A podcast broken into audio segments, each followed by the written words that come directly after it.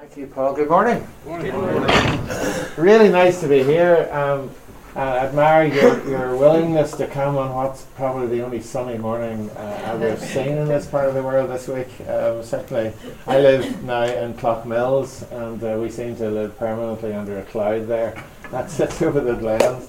Lovely day. Great to see you.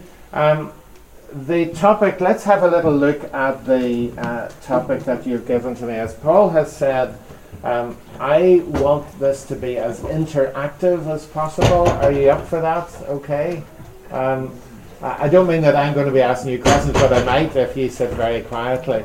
But I'd really like to try to deal with some of the questions that you have as you come here, unless it was just to get out of the cold. But presumably there'll be one or two questions in your mind that you have. As Paul hinted at in his prayer, people's relationship with church can vary. I think we heard from the platform this week of a bishop who has a love-hate relationship with the church. I thought that was very honest.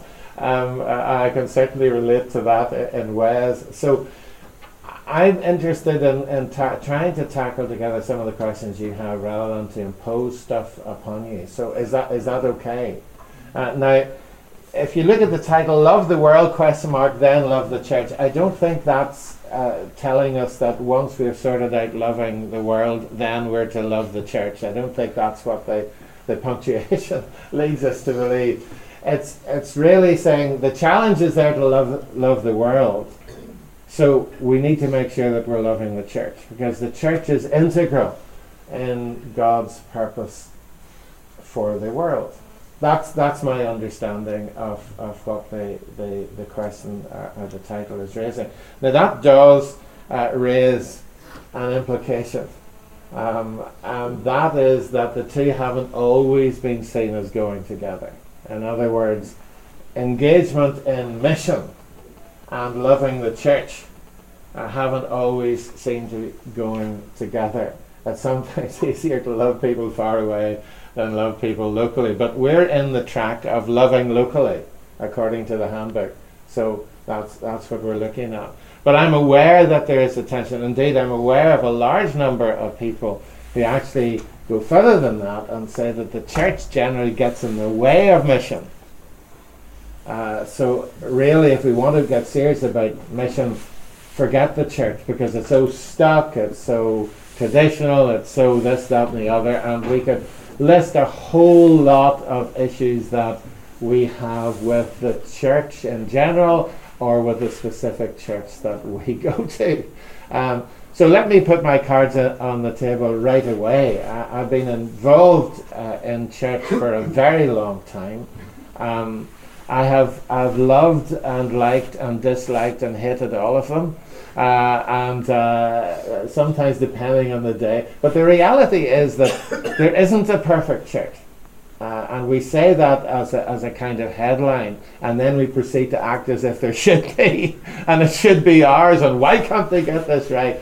Now, I have no intention to sort of delve into all the faults of the church. I can only speak of the church which I am a leader, and there are loads of things in Benavid Church that I don't like. And it's okay if you tell the elders that, that's fine, because they'll be exactly the same. There's no such thing as a perfect church. There aren't any perfect Christians either, I've observed, looking at myself in the mirror. So I suppose that's to be expected. So that's just to say that I'm not approaching this from the perspective of, the church has loads of problems, so let's go and try to sort them out. This is a positive command. The positive command is to love. There is no command in the Bible that says be loved. I haven't ever found one. There's no command like that. The command is actually to love. To love our neighbours as ourselves, to love one another in the body of Christ, to love the world as Christ loved the world, etc. So that's the general thing. So let me start by asking what questions do you have in mind as we approach it? We're going to write a few of them up here if Paul has his scribing art. I can't write in any language. I used to be a school teacher. You're assuming I can. I think you can, Paul, I remember. But my writing is just terrible. So what questions do you have in mind? as you come to this seminar? What would you like to get out of it?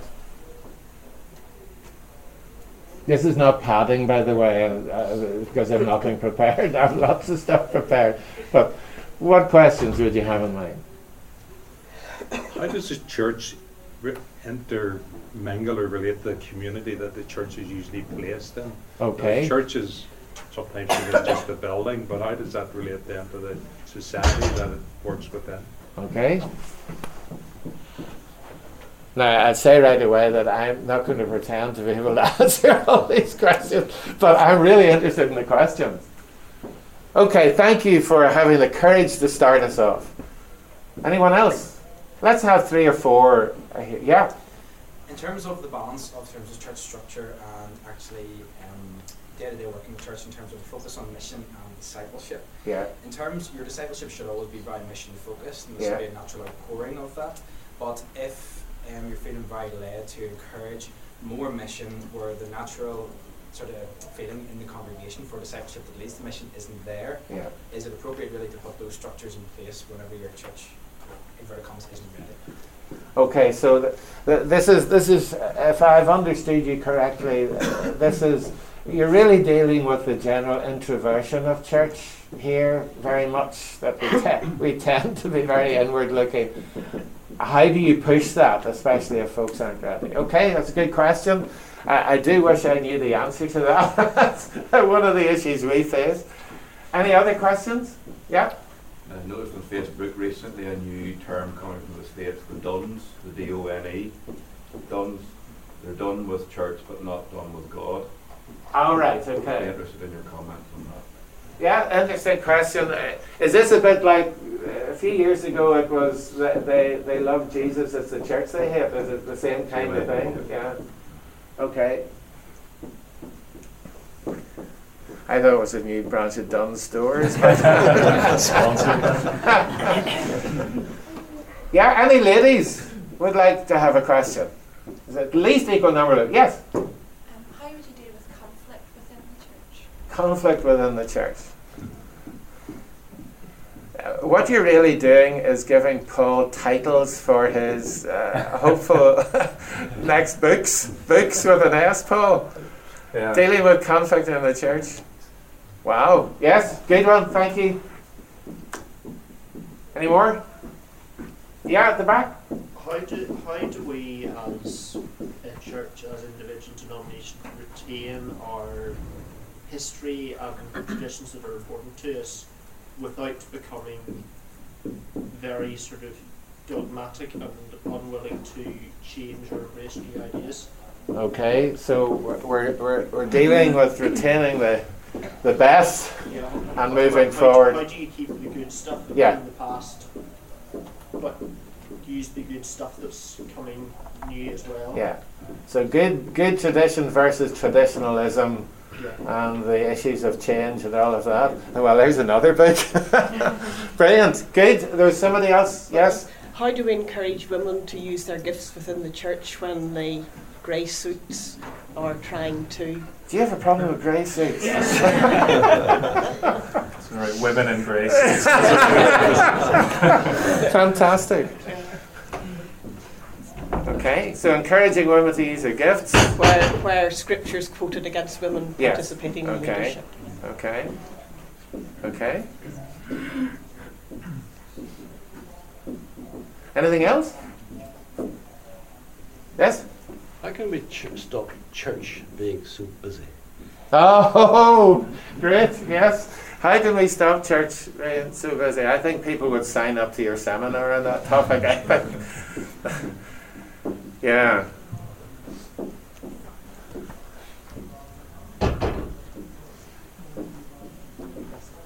That's pretty good. We have the perfect number 7. We're gonna hold it there because there'll probably be some will come up in a moment. Now, what I want to do is to try to root our discussion of these things in a few verses of scripture, just as a base on this topic specifically of loving the church, and what flows from that, what's involved in that.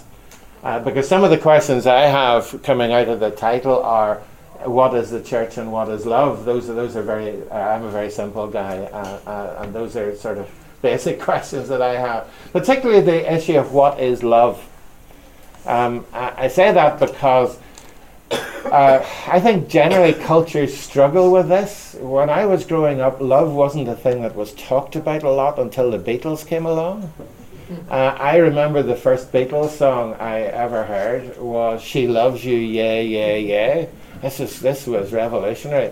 And then "I Want to Hold Your Hand." So I was dancing around the kitchen. My mother actually allowed me to listen to it. She wonderfully advanced for her age. But love was not something that was talked about a lot.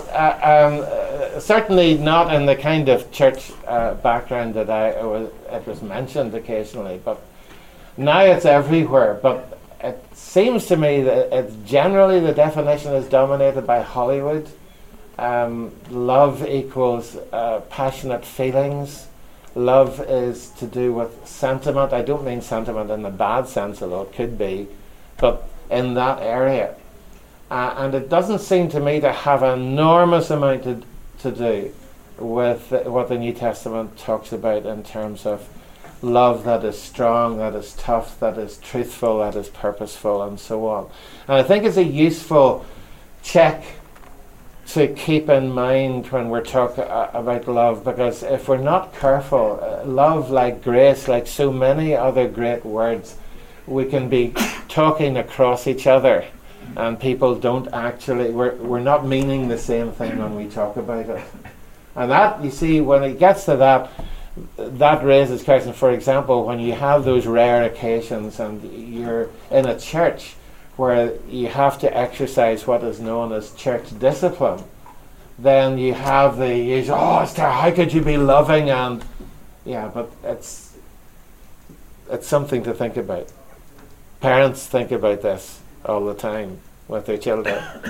I'm terribly unloving. Look at the way. Oh dear, this feels so terrible inside. I've had 4 children. I now have 4 grandchildren. No problem loving my grandchildren. I have to say, that's a blast. Sweets, anything they want, spoil them rotten. And my own children look at me, you never did that with us when we were wee. Well, there was a reason for that. You were my children, not my grandchildren. So anyway, let me look very quickly at 1 Peter chapter 1 at the end, where we're told specifically to love one another. This is verse 22 of 1 Peter. Now that you have purified yourselves by obeying the truth, so that you have sincere love for your brothers and sisters, love one another deeply from the heart. So there's the command. There is love there, but it's something that needs to be worked on. Love one another deeply from the heart. Now the heart is the deep seat of the personality, will and emotions, everything combined. It's not talking about sentiment here. Now here's the reason.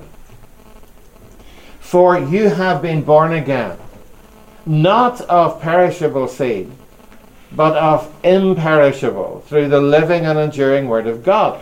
For all men are like grass, all their glory is like the flowers of the field. The grass withers, the flowers fall, but the Word of the Lord stands forever.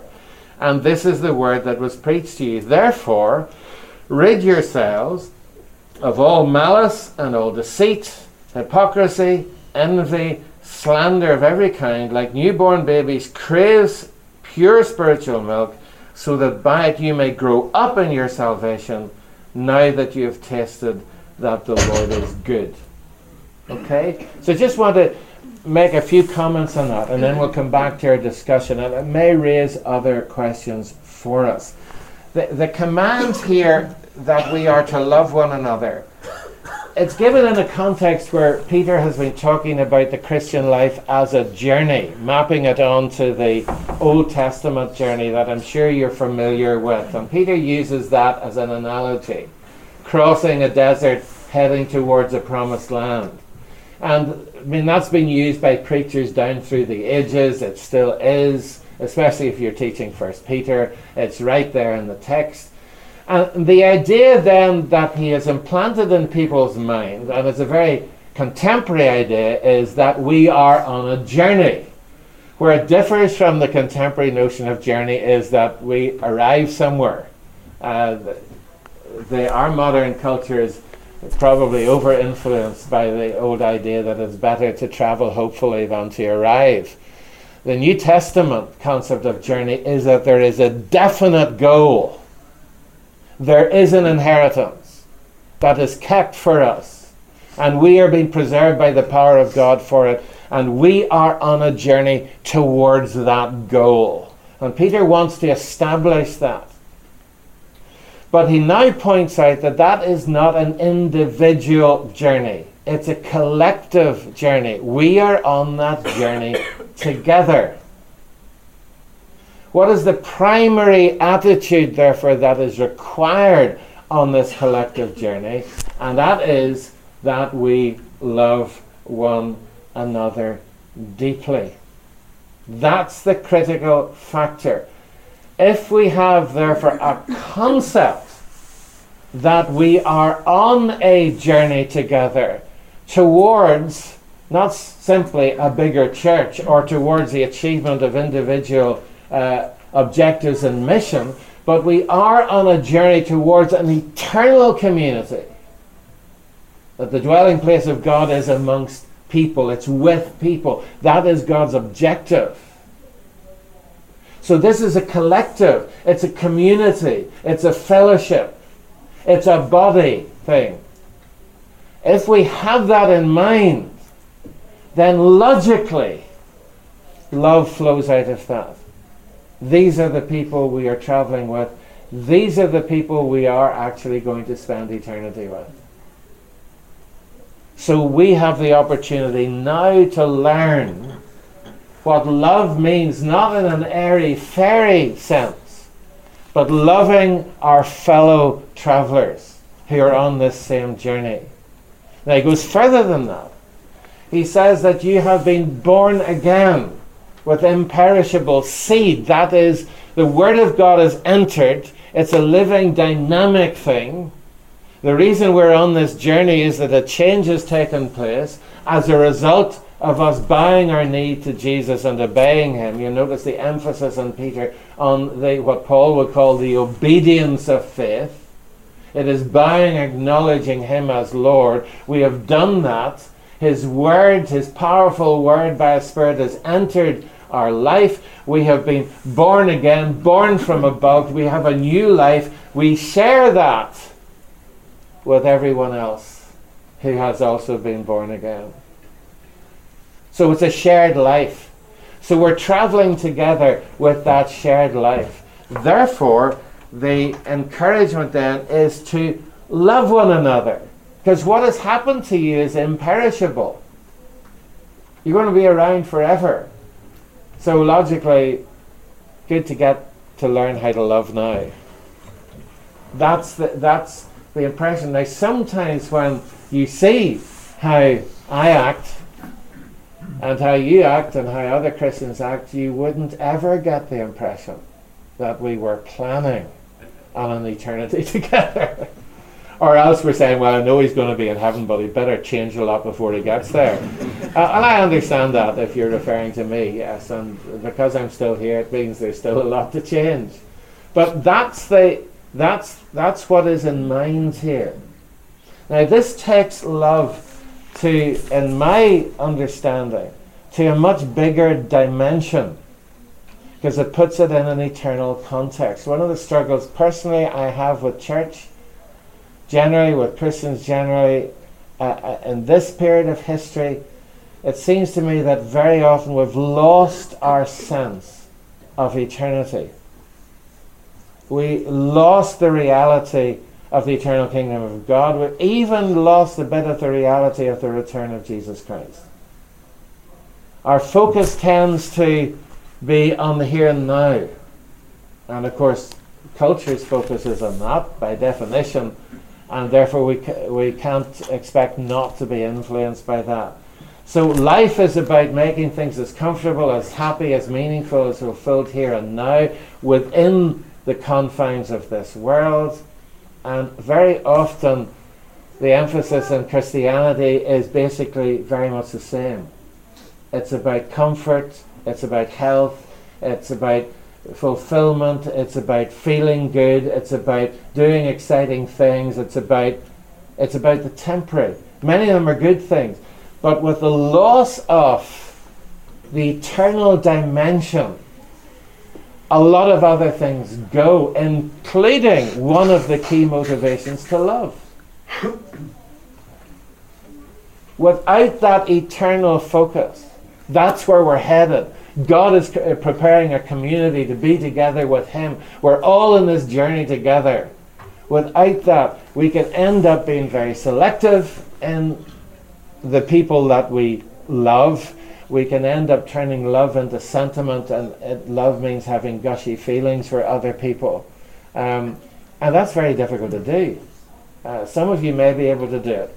But you know, when I look around the gathering of believers on Sunday in Glenabbey, do I have a gushy, gooey feeling when I look at every individual? I have to confess, no. I do occasionally when I look at my grandchildren or look at my wife, but we're talking about something much stronger, it seems to me, and that may be one of the questions. And in that context, he then goes on to chapter 2. Therefore, get rid of the things that hinder how we relate to one another. You notice that all of these things are really relational. Get rid of malice. Get rid of deceit. Get rid of play acting. Get rid of envy and slander of every kind. And seek to grow. So that's the basic concept, that there's an eternal inheritance we're going to. Part of that inheritance is actually one another. We tend to think of the inheritance as the golden streets, etc. But actually when you look at Revelation, you see that this is talking about a community. This is talking about the new community, the new Jerusalem, the bride of Christ. You and I have the opportunity to build into that, to influence others positively, to love people, to care for them, to cherish, to challenge, to shape, to direct them. And what you and I invest in them is building something that is part of Christ's inheritance in the sense, and is part of our shared inheritance. That's actually quite exciting. I need to know that as an elder in the church.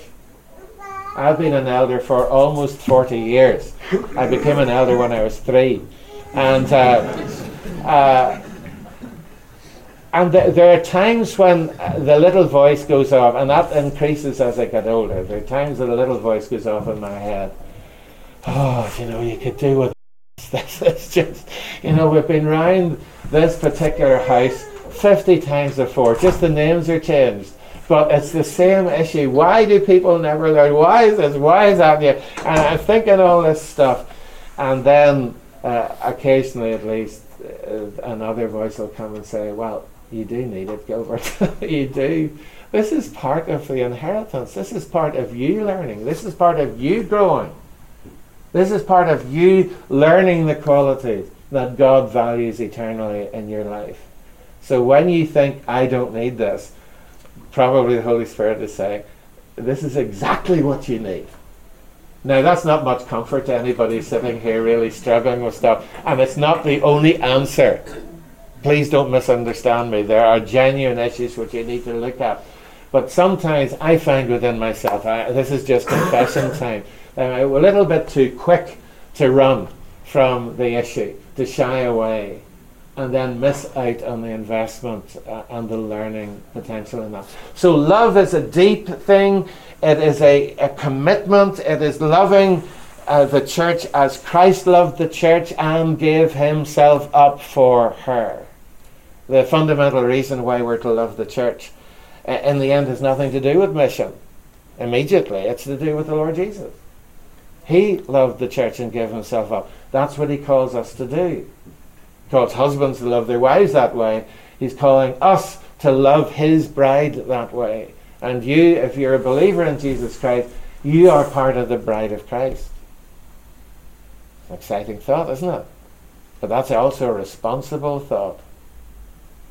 Just imagine how I would feel if somebody abused my wife. That's how serious this is. People abusing the bride of Jesus. and sometimes I've done that in various ways. We're all learning at this, and we all fail in many things. But those are some of the principles. Now, back to does that raise any other questions for you before we turn to our list? So, Paul, we have room for another 4 or 5 questions. How do we balance unity with purity within a church? Okay. That makes sense. Purity in the sense of doctrine, in the sense of moral behaviour? I suppose both, okay, yeah. Okay, okay. Could be.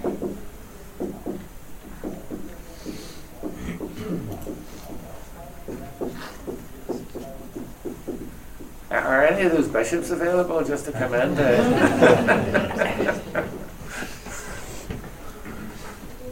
Another one, yeah? It seems to raise a wit's question. Because the verse you quoted from Peter, love one another earnestly from a pure heart, yeah, is written to believers in a huge Pontus, Galatia, Cappadocia.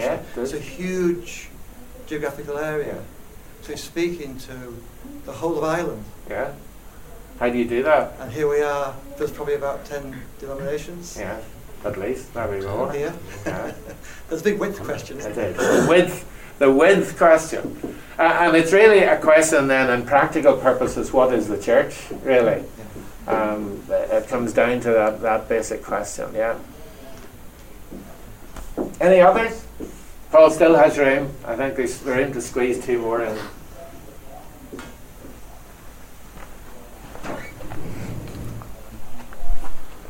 I mean, if you're sitting here thinking, this is just not what I wanted to hear, needed to hear, I have a question, nobody's answered it, please do ask it.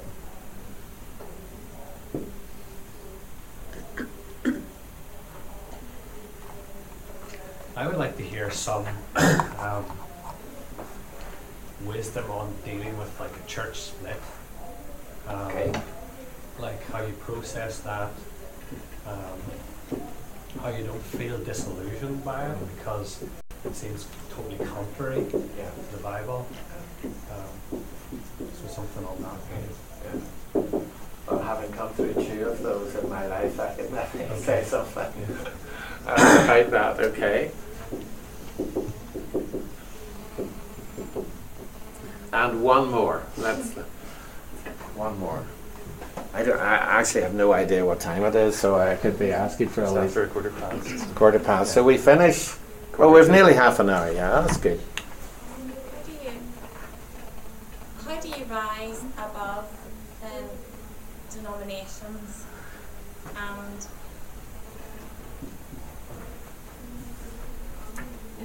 look for that unity in the real true sense? Yeah. You know, that we're all seeking after the things of the Lord, and we have put all those little boxes in place, and God is so much bigger, and we can't possibly reach into the reality of our culture and the situations we're looking at if all we can see are all these little boxes. Yeah. Okay. It's a very good question. Yeah, denominational boxes. Okay, Paul, it's over to you. Where do you think we should start with all of this? It may not be in any sort of chronological order, so have you any? I suppose I've been trying to group them together. There's a few. We've got this issue of relation and mission, which then raises questions about structures. There's the issue of disillusionment done with the church but not with God, and the feeling of disillusionment in concrete situations where there's been a split. There's again this one about change, I suppose relates here. Okay. So and then unity has come up a few times, yeah. As well. So okay. And again, this what is the church, I suppose, relates to that as well. Where do you want to? Okay, well, let me start with the third question there, just very briefly, the done stores question. Done with church but not with God. And I do understand that. Again, what I would say about each of these is that they're all big questions and they can't be answered with a soundbite.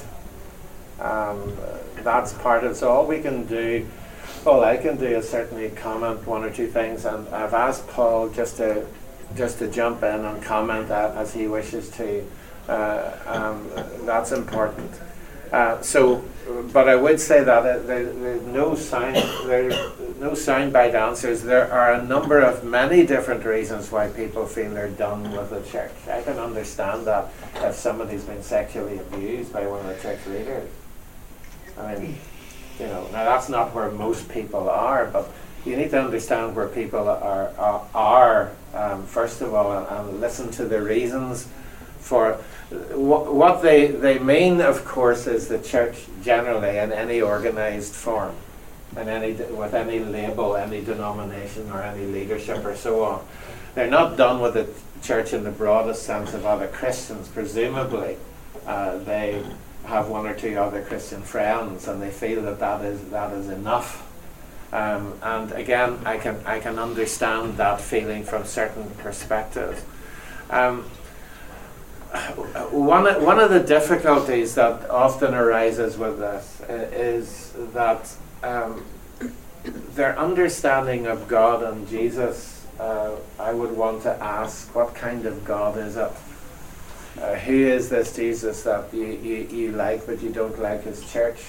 In other words, you don't like his bride. This is a little bit difficult here. And just to talk that out, because certainly from a culture's point of view, when you're talking about God and Jesus, I suspect that most people, even in Northern Ireland culture, really have very little idea of who Jesus is, really. Probably haven't read the Gospels for themselves. And they're substituting this cool Jesus that fits into their own mould. Now, I can understand them liking a Jesus like that, but that's not the real Jesus. And in the end, if you read the Gospels, you discover that many of the people who liked him at the start wanted him dead at the end. So sometimes people just need a few of the facts shared with them on that journey. But yes, there are occasions where the Lord Jesus, the risen Christ, said to individual churches that he was on the point of being done with them. If you don't repent, he said, I'll remove the lampstand. In other words, I'll remove your witness. I just remove that. I mean, you can sit and meet and do all you like, but there's no witness there. The Spirit has gone in that sense. So God can feel like that occasionally about individual churches. But we need to hesitate. I have never been done with the church in that sense. I have, as I'll talk a little bit later, had to leave a couple of churches over the course of history, and I haven't always done that the best way, I would say, so I'm not a paragon of how to do that, but I've never been done with it simply because it's God's church, it's God's idea. Christ loved the church, and so I come from that perspective, that I believe in it.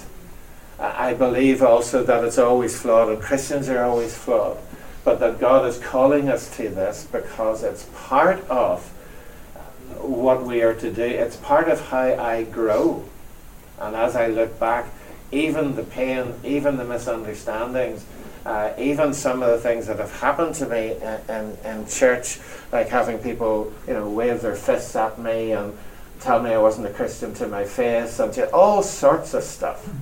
All of that God has been able to use to develop certain things in my character, which wouldn't have been there if it had all been done according to my script. So I think I would be very uncomfortable with the idea that you can just have church and Starbucks with a couple of friends, because I think so much is missing from that. That's basically Friends TV series, or whatever the modern equivalent, with a kind of a Christianized thing. But the reality is that you're not getting the accountability, you're not getting the leadership. New Testament uses the image of sheep and shepherds. A sheep needs shepherds. If God has appointed shepherds in the church, because we need them. Sheep don't always think they need them, but we do need them. So there's an accountability there that is vital for us, even if it is imperfect. Paul, any comments on it? No, I mean, I'm just thinking this issue, there's obviously a cultural trend of lack of commitment I think that's part of, if it's a postmodern turn or whatever people call it, but there's a sense of commitments are short term, they're chosen, there's not that sense of deep and lifelong commitment. On the flip side, is the church calling people to something substantive? You know, what is the centre of unity? What is it that holds us together? So you've talked about that journey, Gilbert, and you know, is it that sense of the shared destination? Is it our shared love for Christ and devotion to Him, which should be deeper than? I mean, maybe we don't talk enough about the things that unite us, but then at the same time, with this question of the limits of that, doctrinal and moral, presumably there are limits as well. I mean, it's you know, once you start delving into the topic, you'll be into a 3-hour conversation just on the one question, I think. But certainly, a thing that my brother John kept repeating, some of you will know him, is that the gospel challenges all cultures, especially my own. And I've used that as a kind of a maxim. Where does the gospel actually challenge my culture of preferences? The things Paul was talking about there, the short-term commitment, the kind of, well, I'm fed up with McDonald's, so we'll try Kentucky Fried Chicken approach to church. Well, I suspect the gospel does challenge that rather deeply. And if we feed that, then I think we're in problem. And yet at the same time, there are times when if McDonald's is poisoning you, you'd be wise to actually go to Kentucky. I don't have shares in either. So it doesn't answer everything, but I think it's just to alert us that we may be speaking out of our own culture preferences or personal preferences rather than a profound sense of responding to the Lord Jesus in this. Paul, back to you. Yeah, I mean, if we're going to find that unity both locally and regionally, so there's the question there about, you were talking about Pontus and various regions,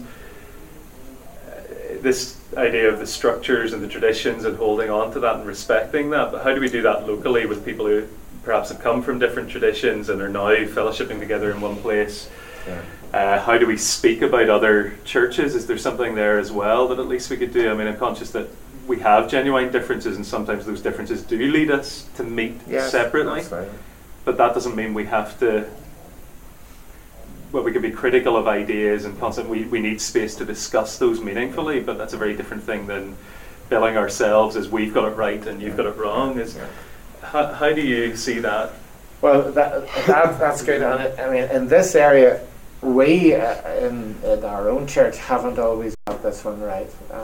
I think there's a tendency, particularly for young men, and Glenabbey started with a bunch of young men like me in their 30s, there is a tendency towards arrogance. It doesn't always happen, but there's a sort of feeling that we have invented church, that everything that happened up to now wasn't worth thinking about, and we're the people. And a lot of the process of my personal discipleship has been on learning some of that and having reality checks. But we have tried to put certain things in place where, for example, we do not use our platform, our teaching platform in church, to criticise other churches or denominations. Glenabbey is a sort of a strange thing. I don't know if anybody here has been there, but it started with a bunch of Christian refugees back in 1988, and I was the sort of leader in the amongst of that, and it sort of grew like topsy, and I can't say that it was this wonderful church plant with visionary leadership, and we had it wasn't that, it just kind of happened, and there we were, and it grew, and then what do we do now? We make it up as we go along.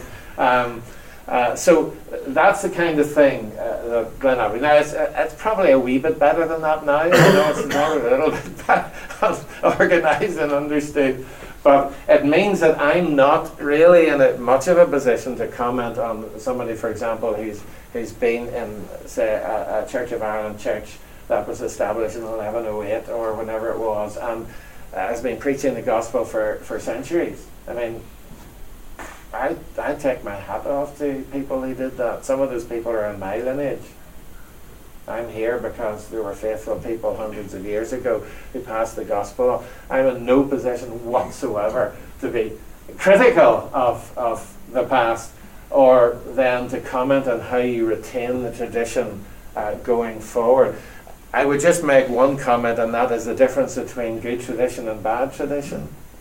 The sort of traditionalism, which can be the thing that imprisons it. There are some good traditions, good things that, I mean, Paul talks about those things that were handed down from the Lord. That's a good, to break bread, to remember the Lord Jesus, that's a good tradition. It's a tradition, that's a good one. But to have traditions about other things that aren't central to Scripture, and to hold those to the point where they end up conflicting with Scripture and freedom under Christ, then I think that becomes a problem. And it's just good to encourage people to constantly be thinking about the things that they are intellectually but often actually emotionally committed to, because we all have them. I had them. I remember, because of my background, and some of the ladies will think this is dreadful, but because of the background, I remember the first time in a situation where women were involved in distributing the bread and wine at communion. There was something, this isn't right, and then I had to have a talk to myself and say, well, where in Scripture does it say that this isn't right? Well, nowhere, but it shouldn't be. You know that kind of thing. Well, I got over that very quickly. But and other churches take a different view from that, by the way. I'm not being critical of anybody who doesn't have women doing, or who's this or that, or is only ministers doing. That's not my point. My point is that I personally found out blind spots, I had things I was committed to emotionally, culturally, if you like, that I hadn't thought through biblically, and I think we all are. Paul, on that? Yeah, I mean, maybe folks from the audience have something to say as well. It strikes me, Gilbert, you mentioned about the destination of the journey. Mm-hmm. How do we hold that intention, recognizing this isn't going to be perfect until Christ makes it perfect? So Christ will beautify his church and his bride. And how do we avoid, sort of, because we see the destination as that eternal destination, then retreating from culture and becoming a lifeboat that's sort of pulling people out of the sea of the world, but yes, not really transforming the world? So I know that's a very big issue, but it seems to me there's a couple of the questions there. And I mean, it is the... I suppose that relates to the question of structures and change. Are we changing because the world is changing? Are we? There's some questions there. How do we hold that tension together about the end? Which one of those questions would you like? You decide on that, where you want to go. There were about five in there, true, so go back. Give me one. Well, what do folks think from the audit? Let's bring that in and see where folks. Anybody want to comment on it? Or from your lived experience, Gilbert's talked about his, and we're all in different contexts, church-wise. So,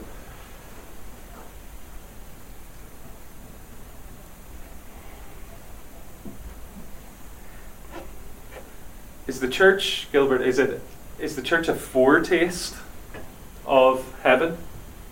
Not in your experience, but should it be? And does that not lead us to a little bit of idealism? And, how do you hope for better?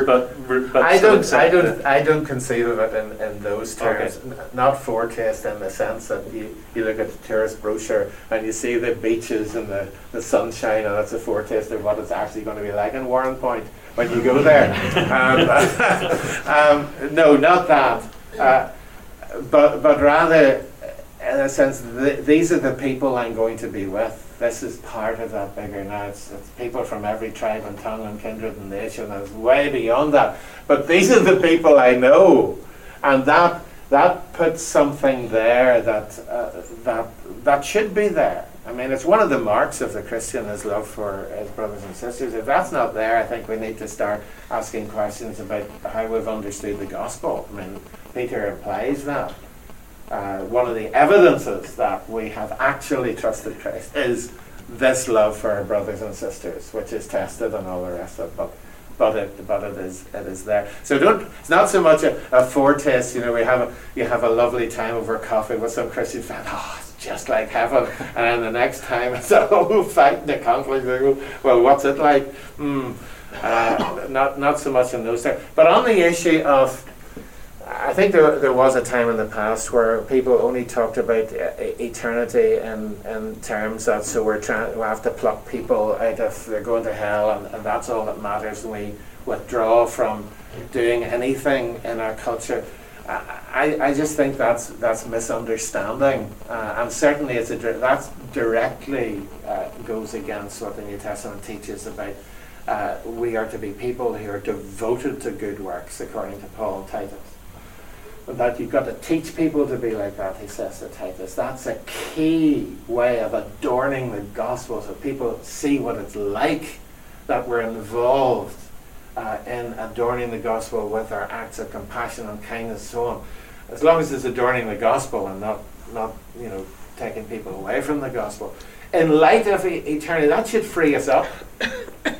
That should free us up from a lot of the other more material concerns that we may personally have, because we know that that's where we're going, and therefore our life is organized around that principle. It should liberate us to be involved. Certainly did for Daniel. I mean, look at his involvement in the political setup, if you like, at least as head of the civil service in the country. A strong belief in the purpose of God and history and eternity and all of that liberated him to serve God wherever he was, and that was his positive outlook. As an Ulster man, Gilbert, who can fight with my own shadow, then this is we are gonna rub against each other if we have that level of commitment to each other, and love is painful at times. It opens your heart up to hurt, obviously. So how, just on that question of conflict and how we do deal with it, have you any advice on that?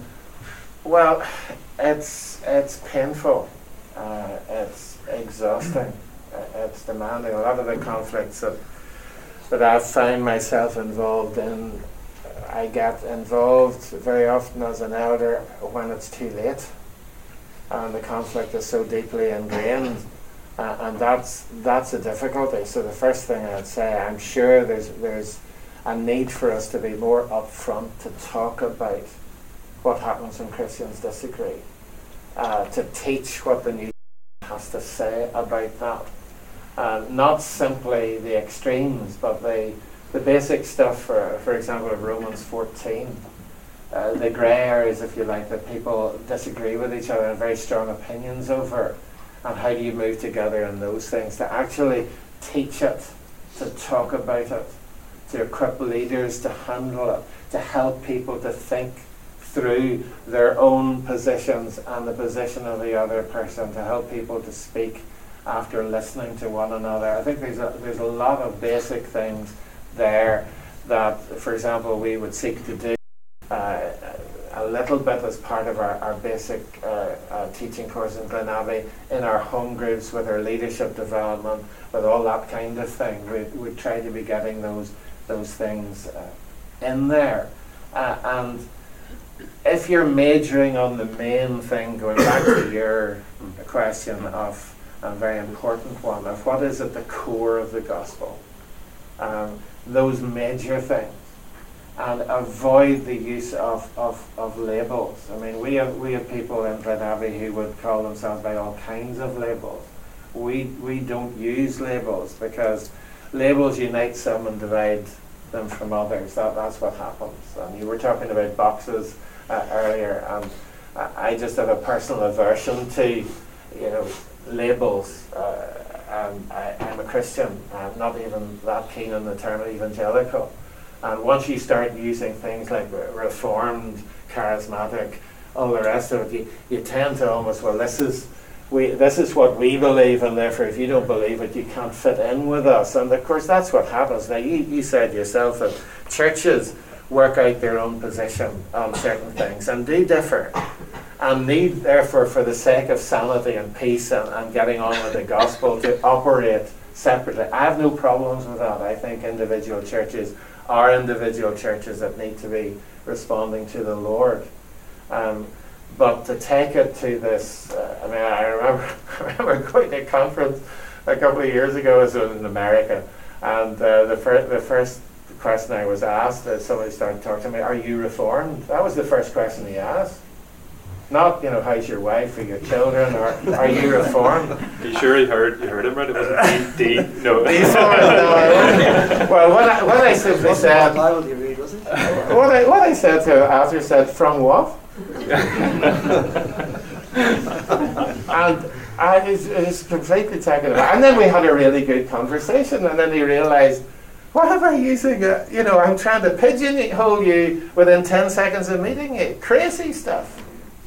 I don't ask, or I don't think I ask that sort of question of people. I really want to know, do they love the Lord Jesus? Mm. What are they doing? How are they serving? What's happening? Can I encourage? Can we pray for you? Can we do that? We may not see eye to eye on certain things like spiritual gifts or Calvinism versus Arminianism and that kind of thing, but we can manage that stuff. I think we should be able to manage that stuff. Gilbert, you mentioned about the core of the gospel, obviously. Thinking of that in terms of doctrine, but obviously there are a lot of discussions now about moral issues. Are those core or not? Or how do we know where they're... You're much better qualified to answer that.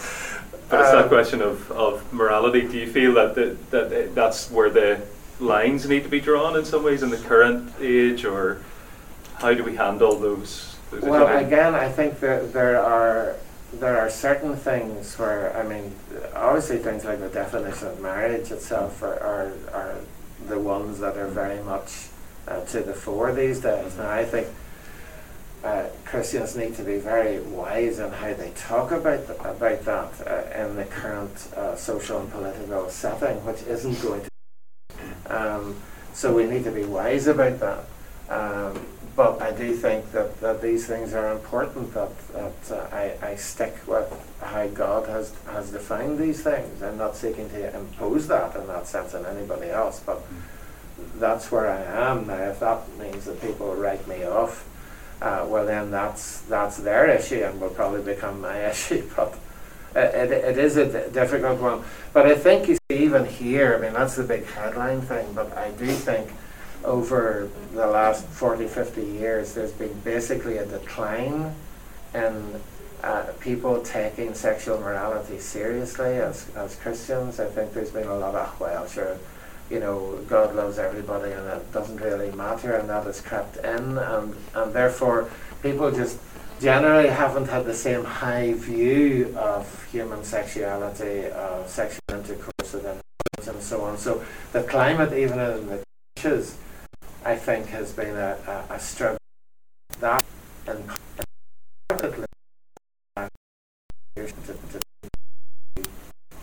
teaching the Bible. The thing that me and most is just the basic ignorance as to what the Bible actually says.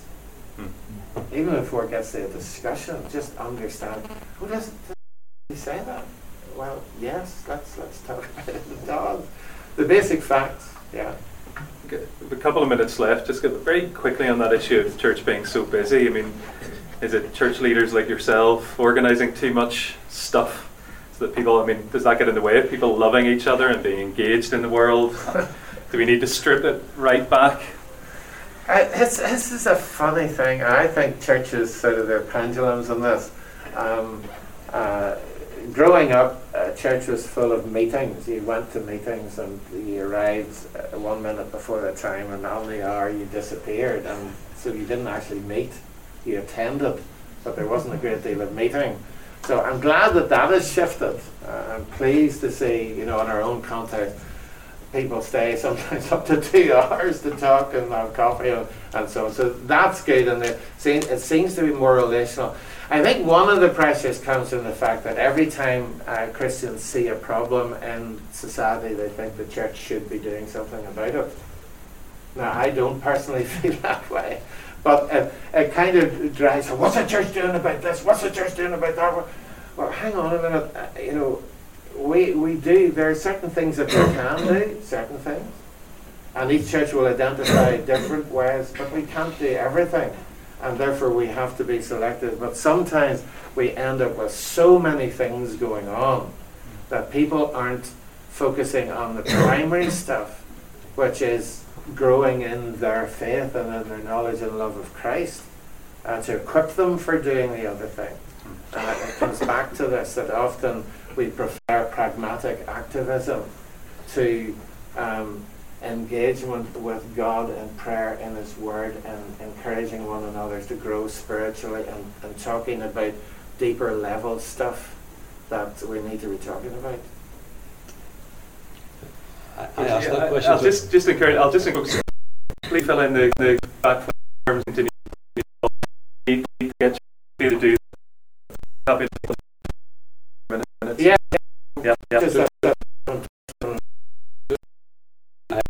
What prompt is only down busy across the is recent very then when big moral questions come, people don't know where they are. And there's a question about the church split. How do we deal with a church split without becoming disillusioned? The easy answer to that is to say it's very difficult. As I know from experience, it's very hard, it's painful, very painful, and it takes time, and you need... the problem is where the business thing, where the teaching gets dumbed down, where it's all fun and games and so on, but actually the solidity of this, then when big moral questions come, people don't know where they are. The church split. How do we deal with a church split without becoming disillusioned? The easy answer to that is to say it's very difficult. As I know from experience, it's very hard, it's painful, very painful, and it takes time, and you need a brother or sister who's maybe experienced it or who's a mature believer to walk you through it.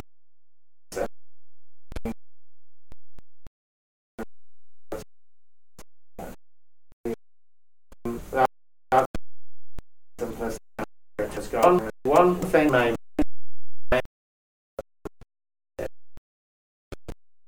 key for me, and I was stressed years ago by others, was that I needed to be free to serve the Lord.